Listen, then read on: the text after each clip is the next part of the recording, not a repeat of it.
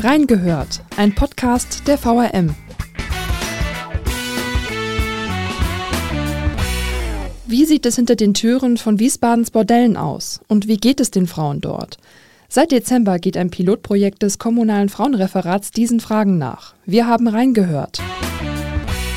Ich grüße euch zu einer neuen Folge von Reingehört. Heute befassen wir uns eher mit einem brisanten Thema, der Prostitution in Wiesbaden. Unsere Lokalredakteurin Eva Bender hat sich oder beschäftigt sich schon seit einigen Jahren mit dieser Thematik und ist heute bei mir zu Gast. Danke, dass du dir die Zeit nimmst. Ich freue mich. Wie bereits angeteasert, richtet sich seit einigen Monaten ein Pilotprojekt des kommunalen Frauenreferats an Prostituierte. Aber bevor wir darauf zu sprechen kommen, jetzt mal ganz konkret, wie sieht es denn in Wiesbaden aus? Wo sind diese Prostitutionsstätten? Also, da muss man in Wiesbaden erstmal grundsätzlich unterscheiden. Es gibt acht genehmigte Prostitutionsstätten und da sind nach Informationen des Frauenreferats zwei Drittel der Frauen tätig. Darunter sind zwei Laufhäuser, das sind Bordelle, in denen Frauen vor ihren Zimmer sitzen und auf freier warten. Das kennt man vielleicht so auch aus dem Fernsehen. Andere Betriebe haben eher einen Wohnungscharakter. Und dann gibt es noch Privatwohnungen, in denen einzelne Frauen wohnen und dort auch arbeiten. Und grundsätzlich ist es so, dass genehmigte Prostitutionsstätten wie Bordelle im Toleranzbereich sind. Also die dürfen äh, nicht im Sperrbezirk mhm. sein. Und die Wohnungsprostitution, wenn also wirklich jemand in der eigenen Wohnung der Prostitution nachgeht, dann ist das überall im Stadtgebiet erlaubt. Und welche Frauen sind dort tätig? Also früher war es so, dass es in Wiesbaden auch viele deutsche Frauen gab, die der Prostitution nachgegangen sind. Die waren dann zum Beispiel verheiratet, hatten ähm, einen Halbtagsjob noch irgendwo anders und waren dann halt auch sozial abgesichert. Seit der EU-Osterweiterung, ich glaube, das war 2004, sind aber viele Frauen auch aus dem Ausland oder sogar die Mehrheit der Frauen aus dem Ausland. Aktuell sind es zum Beispiel viele rumänische Frauen, aber auch Frauen, die als Muttersprache Ungarisch oder Spanisch haben. Das Frauenreferat hat 240 Frauen mhm. ähm, gezählt, die de, der Prostitution nachgehen in Wiesbaden. Davon sind sieben deutsch. Das zeigt, glaube ich, schon mal das Verhältnis. Du hast seit 2017 viele Artikel darüber verfasst. Was ist denn seitdem jetzt konkret in Wiesbaden passiert? Der Anlass, weshalb ich damals überhaupt angefangen habe, über das Thema zu schreiben, war, dass das Prostituiertenschutzgesetz in Kraft getreten ist. Dadurch hat sich ein bisschen was geändert für die Frauen auf der einen Seite, die sich jetzt anmelden müssen ähm, und auch eine Gesundheitsberatung machen. Das soll eigentlich ihrem Schutz dienen. Auf der anderen Seite hat sich auch für die Betriebe ein bisschen was verändert. Denn ähm, wer jetzt ein Gewerbe führt und Räume für Prostitution bereitstellt, muss sich das von den Behörden genehmigen lassen und mhm. sich an bestimmte Regeln halten.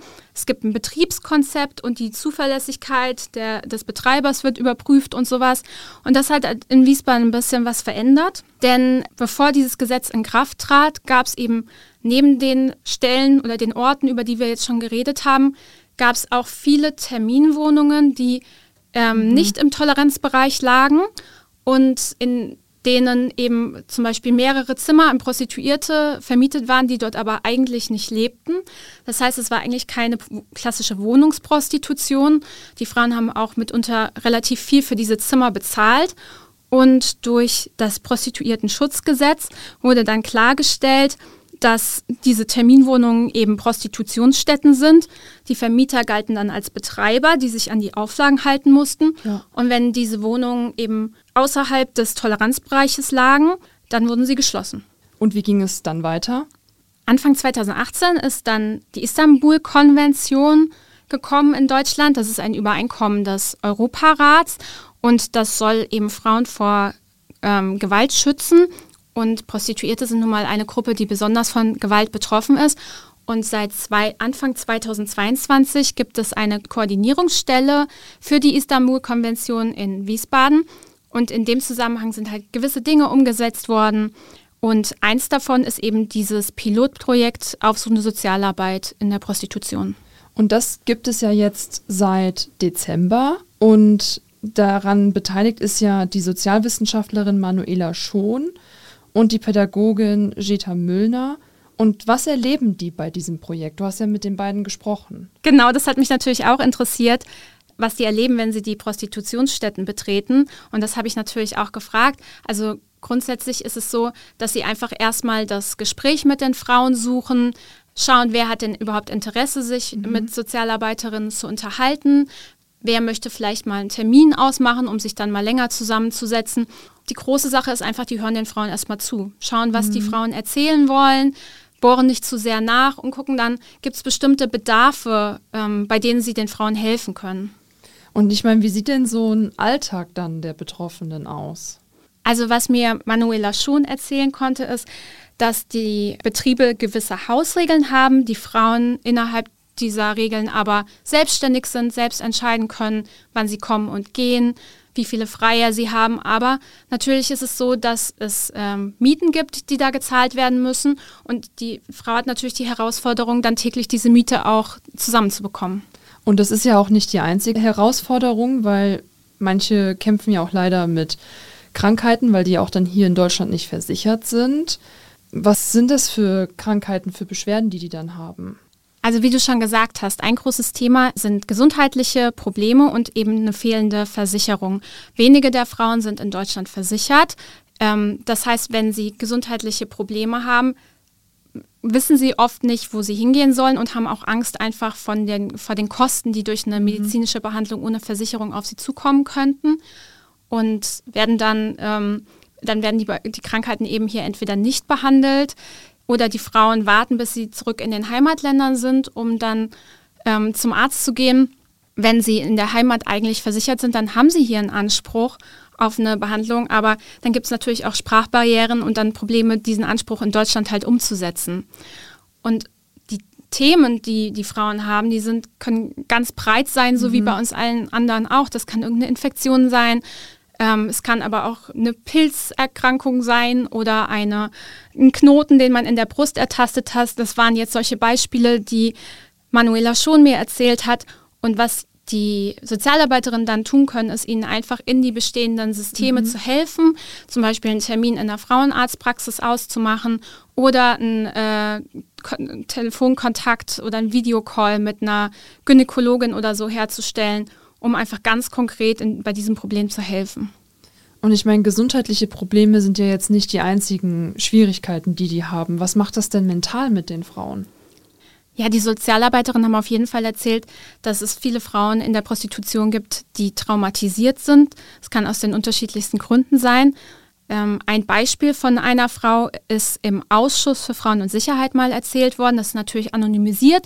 Sie wurde Linda genannt, ist Mitte 30, stammt aus Wiesbaden, was ja eher ungewöhnlich ist, wie wir gesagt haben ist Prostituierte. Sie stammt aus schwierigen Familienverhältnissen, hat in der Kindheit sexuelle Übergriffe erlebt, wurde später noch minderjährig von einem Zuhälter in die Prostitution gebracht. Heute hat sie Schulden, eine Suchterkrankung, ist wohnungslos, hat keine Kontakte außerhalb des Milieus, würde gerne aussteigen, weiß aber nicht wie. Und das sind solche Schicksale, ähm, die offenbar gar nicht so selten sind. Und gerade, dass Gewalt oder sexuelle Übergriffe in der Kindheit schon eine Rolle gespielt haben oder auch, dass, ähm, dass ja einfach schon die Startvoraussetzungen als Kind schon nicht so wahnsinnig gut gewesen sind. Und das spielt natürlich eine, eine Rolle dann für die psychische Gesundheit auf der einen Seite, macht es aber natürlich dann auch schwer, wenn man denn in die Prostitution gerutscht ist, da auch dann wieder rauszukommen, weil sich halt vielleicht noch viel mehr Probleme stellen, ähm, die man dann erstmal angehen muss. Zum Beispiel Schulden, zum Beispiel mhm. Sucht, zum Beispiel erstmal eine eigene Wohnung zu finden. Aber wenn die jetzt aussteigen möchten, was kann man dagegen machen und wie kann man denn diesen Frauen dann helfen? Ja, also erstmal wurde betont von den Sozialarbeiterinnen, dass sie die Frauen nicht in die Richtung drängen zum Ausstieg. Ne? Aber wenn das ein Wunsch ist, dann wird auch dabei geholfen. Also zum ersten äh, Mal muss man sagen, da, es gibt schon fünf Frauen, die seit Beginn des Projekts geäußert haben, dass sie gerne aussteigen würden. Und dann wird halt erstmal geschaut, was sind dann eigentlich Themen gerade im Alltag. Also wenn es zum Beispiel juristische Probleme gibt, dann kann man vielleicht mal den Kontakt zum Juristen ähm, vermitteln. Wenn es ähm, Probleme im Finanzamt gibt, dann kann man mit dem Finanzamt äh, den Kontakt aufbauen. Und ähm, dann gibt es halt gibt's so ganz konkrete Sachen wie, äh, kann man eine Unterkunft zur Verfügung stellen. Aber was ein ganz großes Thema auch ist, wenn man äh, als Frau aus der Prostitution heraus möchte, dann sucht man natürlich nach einem neuen Job. Und da ist, stellt sich dann halt die Frage, wie, wie geht man das am besten an? Da braucht man eigentlich eine Adresse, da braucht man eine deutsche Telefonnummer, da braucht man auch einen Lebenslauf. Und wie erklärt man dann etwaige Lücken im Lebenslauf, wenn man nicht sagen möchte, was man aktuell macht? Wenn ihr Anregungen zu dem Thema habt oder auch Kritik äußern wollt, das gerne an audio.vrm.de schicken oder auch gerne unsere Postings in Social Media kommentieren. Wir haben jetzt ja viel aus der Sicht, sage ich mal, der Frauen gesprochen. Wie sieht es denn bei diesen Freiern aus? Wer konkret ist das? Wer steckt denn hinter dieser Person?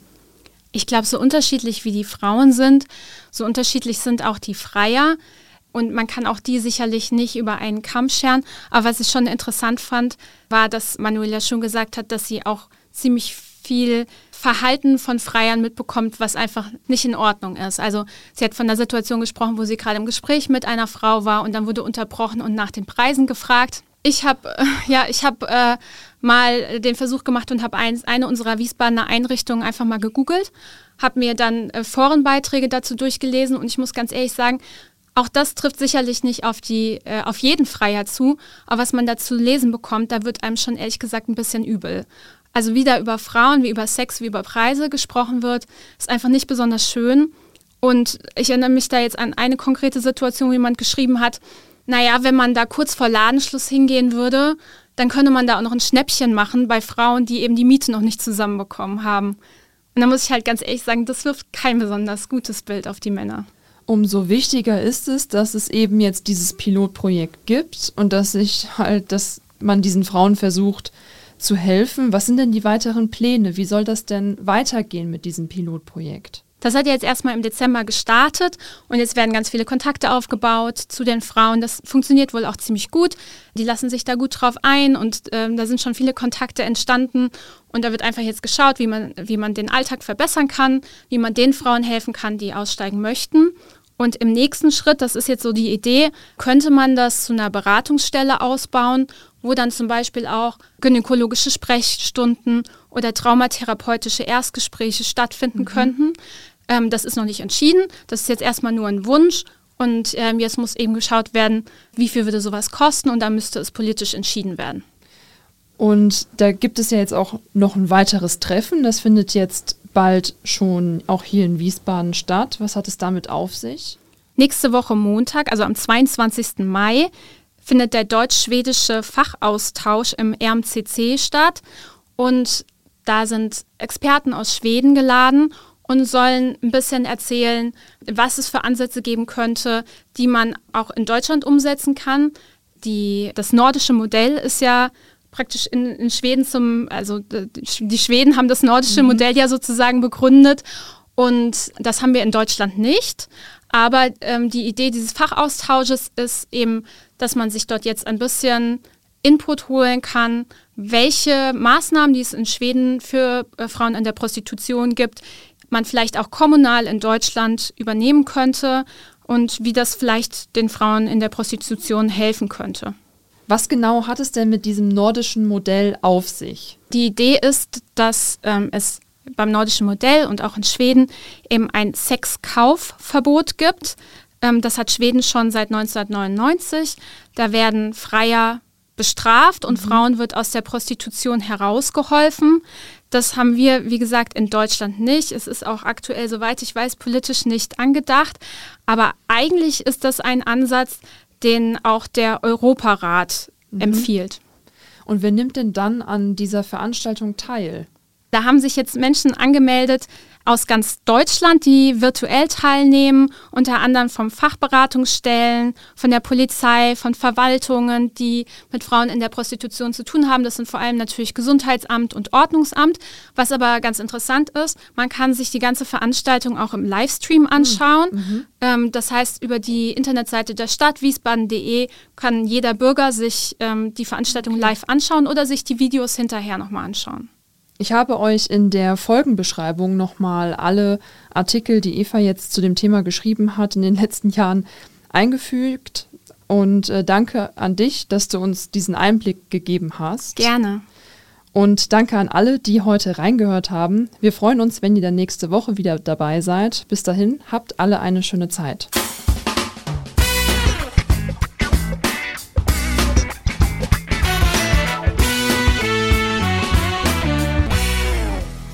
Reingehört ist eine Produktion der VRM von Allgemeiner Zeitung, Wiesbadener Kurier, Echo Online und Mittelhessen.de. Redaktion und Produktion die VolontärInnen der VRM. Ihr erreicht uns per Mail an audio.vrm.de.